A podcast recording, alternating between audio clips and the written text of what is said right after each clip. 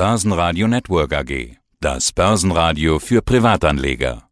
Der Wikifolio Trader der Woche in Zusammenarbeit mit Börsenradio. Hallo, mein Name ist Axel Albitz. Auf Wikifolio findet man mich unter dem Namen Trader Onkel. Wir wollen sprechen über den Jahresstart. Der lief nämlich unglaublich gut an den Börsen. Einer der besten Januare im DAX seit Jahrzehnten. Das war auch bitter nötig nach dem schwachen Jahr 2022, würde ich immer sagen. Axel, ich habe mal nachgeschaut, wie es für dich gelaufen ist. In deinem Wikifolio AA Plus Master Trading ohne Hebel, also dein größtes Wikifolio, über das wir schon ein paar Mal gesprochen haben. Und auf 12 Monatssicht stehen da noch immer minus 23 Prozent. Der Jahresstart hat dir also noch nicht wirklich geholfen, um dir aus deinem Loch rauszukommen, oder? Ja, zumindest ein klein bisschen. Ich meine, immerhin 6,5 Prozent, was aber, glaube ich, immer noch leicht unter dem Marktdurchschnitt, also DAX oder was auch immer man als Referenz nehmen will, ist, ich muss ehrlich gestehen, ich hätte nicht erwartet, dass ein so starker Jahresstart uns erwartet und habe deswegen das Wikifolie leicht mit Short-Position abgesichert, was mich tatsächlich auch nochmal so ungefähr drei bis vier Prozent Performance gekostet hat. Ja, das ist wahrscheinlich ein wesentlicher Faktor. Habe ich natürlich auch gesehen. Short-Produkte, DAX-Short-Produkte bei dir im Portfolio damit lagst du natürlich in den letzten Wochen komplett daneben, muss man sagen. Das eine ist 26% im Minus, das andere rund 6. Zusammengefasst, rund 9% deines ganzen Portfolios sind in DAX-Shorts. Äh, umso mehr der DAX jetzt steigt, umso größer wird da dein Verlust, ist ja klar. Hast du das jetzt noch als Versicherung gegen mögliche Rücksetzer drin? Spekulierst du auf weitere Rücksetzer? Musst du die Position jetzt verkaufen oder zumindest reduzieren? Wie gehst du damit um? Ja, tatsächlich habe ich ein Stück schon reduziert, ein bisschen zugekauft und wieder verkauft, also mehr oder weniger ein bisschen getradet. Natürlich, die habe ich jetzt in Beobachtungsposition, da jetzt im Prinzip ganz wichtige Termine im Raum stehen mit heute direkt am Mittwoch die FED und morgen die EZB. Also entweder dreht der Markt jetzt dann in den nächsten Tagen, Wochen, was tatsächlich oft der Fall war, saisonal Februar eher schwacher Monat. Also ich warte hier noch ein bisschen ab, aber soll der Markt weiter so stark bleiben, werde ich diese wohl veräußern müssen, auch mit Minus. Und ja, die Versicherung hat dann quasi einfach Geld gekostet. Wie schon in unserem letzten Gespräch, das war im letzten Sommer, sind bei dir die meisten Werte im Portfolio im Minus. In deinem Wikifolio-Name steckt ja schon der Begriff Trading, Master Trading. Warum hat dir Trading denn nicht geholfen oder hast du gar nicht so viel getradet?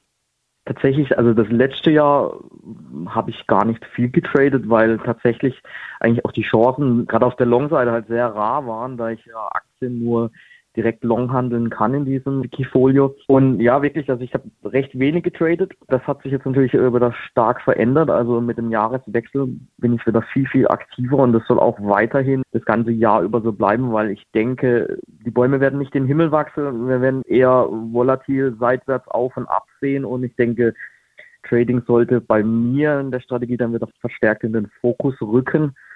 Allerdings muss ich sagen, klar, viele werden Minus werde dann noch einiges aussortieren, weil ja, die Struktur an sich, also manche Werte würde ich jetzt nicht mehr kaufen und die werden jetzt früher oder später das Wikifolio verlassen müssen. Ja, wer vermutlich nicht dazu gehört, ist Hire, Smart Home. Die sind bei dir nach wie vor die größte Position. Das war schon im letzten Interview so. 21,5% Gewichtung. Du hast 31 Aktien im Portfolio. Wenn eine davon rund ein Fünftel ausmacht, dann ist das natürlich ein echtes Schwergewicht. Und ich habe mal geschaut, auch die sind im Minus. Warum ist Hire bei dir so stark gewichtet und ja, warum scheint es nicht zu funktionieren? Ja, tatsächlich. Also das letzte Jahr war auch eine absolute Katastrophe für speziell diese Aktie, da das Spekulationsszenario auf Angleichung zu den absolut gleichwertigen H-Shares, welche bei über drei Euro das Stück notieren, man sagen, also die HRD-Shares, die Deutschen notieren bei 1,30 Euro. Also das ist da ist äh, über 150 Prozent Kurspotenzial nach oben. Die Geschichte ging nicht auf mit der Angleichung. Allerdings muss man sagen, also diese 1,30 Euro kriegt man mittlerweile eine Dividendenrendite von 6 bis 7 Prozent in diesem Jahr. Von dem her sehe ich da das Risiko nach unten durchaus gering an. Und tatsächlich sollte irgendwann über Nacht die Nachricht kommen, dass äh, die Konvertierung der D-Shares in die H-Shares genehmigt wird oder alleine nur geprüft wird, denke ich, äh, stehen da ganz schnell 100% Kurs plus auf dieser Position, was natürlich bei dieser Gewichtung enorm wäre. Ja, das ist eine Spekulation, die ging nicht auf, aber ich habe hier Sitzfleisch und ich bin mir sicher, das wird sich noch zum Guten wenden. Ja, aussitzen ist so eine Sache. Zehn Aktien mit mehr als 50% Minus. Novavax sogar fast 90% Minus. Du hattest schon im letzten Sommer was ähnliches gesagt, wie du in deiner vorherigen Antwort gesagt hast, nämlich, dass du bei großen Minuspositionen auch mal überlegst, auszusteigen, zur Not auch mal mit Minus.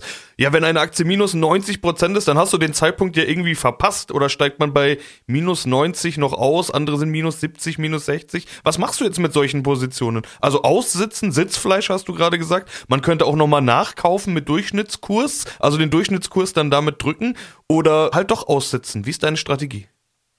Also nachkaufen in diesen Positionen, das macht für mich gar keinen Sinn. Allerdings, ich meine, hier steht jetzt ein enormes Minus rein optisch auf der Uhr, aber wenn man halt das wirklich genauer betrachtet, wenn das 0,5 Prozent Depotgewichtung letztendlich noch entspricht, ich sag, verkaufen kann man, aber ja, es sind Depotleichen tatsächlich, das gibt es ab und zu. Ja, vielleicht kommt da irgendwann eine Kurserholung von 100, 200 Prozent, dann kann man da raus, aber im Prinzip tatsächlich stören, mich persönlich stören die jetzt nicht so, wie vielleicht der passive Zuschauer, der drauf schaut. Ja, kann man mal wirklich ausmisten, wenn man will und sagt, man will die 0,5 Prozent Gewichtung noch irgendwo anders investieren, aber tatsächlich nachkaufen kommt dann nicht in Frage und dann, sondern das sind einfach ja, tote Position. Ja gut, es sind ja nicht nur die kleinen Positionen, also auch größere Positionen sind deutlich im Minus. Landing Club, deine drittstärkste Position, 8,6% Gewichtung, genauso wie deine zweitstärkste Position, also im Prinzip streiten sich äh, Supermicro und Landing Club um Position Nummer 2 und die sind 52,1% im Minus, Stand jetzt. Also wie kann das überhaupt sein? Was ist da schiefgelaufen? Oder hast du da nochmal nachgekauft, dass die Position jetzt zu groß ist? Landing Loop tatsächlich, die habe ich mehrfach ein bisschen getradet, also verkauft und wieder gekauft. Aber tatsächlich äh, bin ich da nach wie vor der Meinung, sobald der Markt ein bisschen versteht, dass es sich hier um eine ja, eigentlich eine Bankaktie mittlerweile handelt, die zwar Privatkredite vergibt, aber eigentlich viel zu günstig bewertet ist, denke ich, wird sich die auch locker mal wieder verdoppeln können, was dann ungefähr dann bei plus minus null aufs Portfolio gesehen wäre natürlich, da ist einiges schiefgelaufen und zwar, da kam der Bärenmarkt plus Zinserhöhung, was ich jetzt persönlich zum Teil mit dem ganzen Ukraine-Krieg und so weiter nicht auf dem Schirm hatte. Da lief einiges schief, das ist natürlich wichtig, aber ich glaube weiterhin an diese Position, deswegen halte ich da dran fest. Und bei Super Microcomputer, ja tatsächlich, die steht bei minus 14 Prozent, die war aber vor drei Tagen noch an plus minus null. Also es handelt sich halt um einen volatileren Wert, der aber im Prinzip im Servermarkt sehr günstig bewertet ist, glaube ich, mit einem KGV von ungefähr 8, wo ich einfach denke, da war jetzt eine Shortseller-Attacke, die wird sich definitiv erholen und die könnte eigentlich nach Bewertungsmasche locker über 100 stehen. Nur deswegen nimmt sie die zweite Position in meinem Wikifolio ein. 3,7% Cash, das gibt dir die Möglichkeit, hier und da vielleicht nochmal was zu tun. Äh, deine kleinen Positionen, du hast es schon gesagt, die sind im 0-Bereich. Deine mittleren Durchschnittspositionen, würde ich mal sagen, die sind immer so im 2, oder auch im höheren 1-Bereich. Du könntest also, ja, sagen wir mal, noch zwei äh, mittlere Positionen oder einige kleine Positionen entweder dazu kaufen oder nachkaufen. Oder wartest du ab mit dem Cash, dass jetzt vielleicht nochmal Rücksetzer kommen? Hast ja eingangs schon angedeutet, dass du dir durchaus jetzt Rücksetzer nach den Notenbanken nochmal vorstellen kannst. Also, wie ist dein weiterer Plan? Ja, tatsächlich eigentlich, wie gesagt, erstmal abwarten. Äh, das Cash natürlich ist aber für meine Verhältnisse recht wenig, also knapp vier Prozent.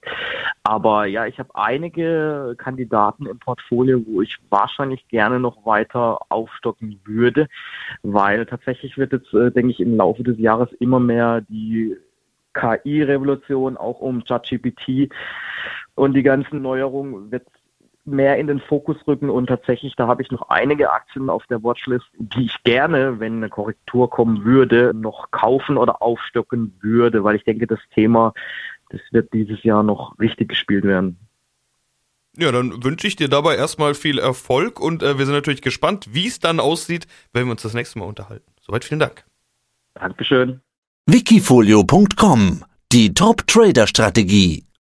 Börsenradio Network AG. Das Börsenradio für Privatanleger.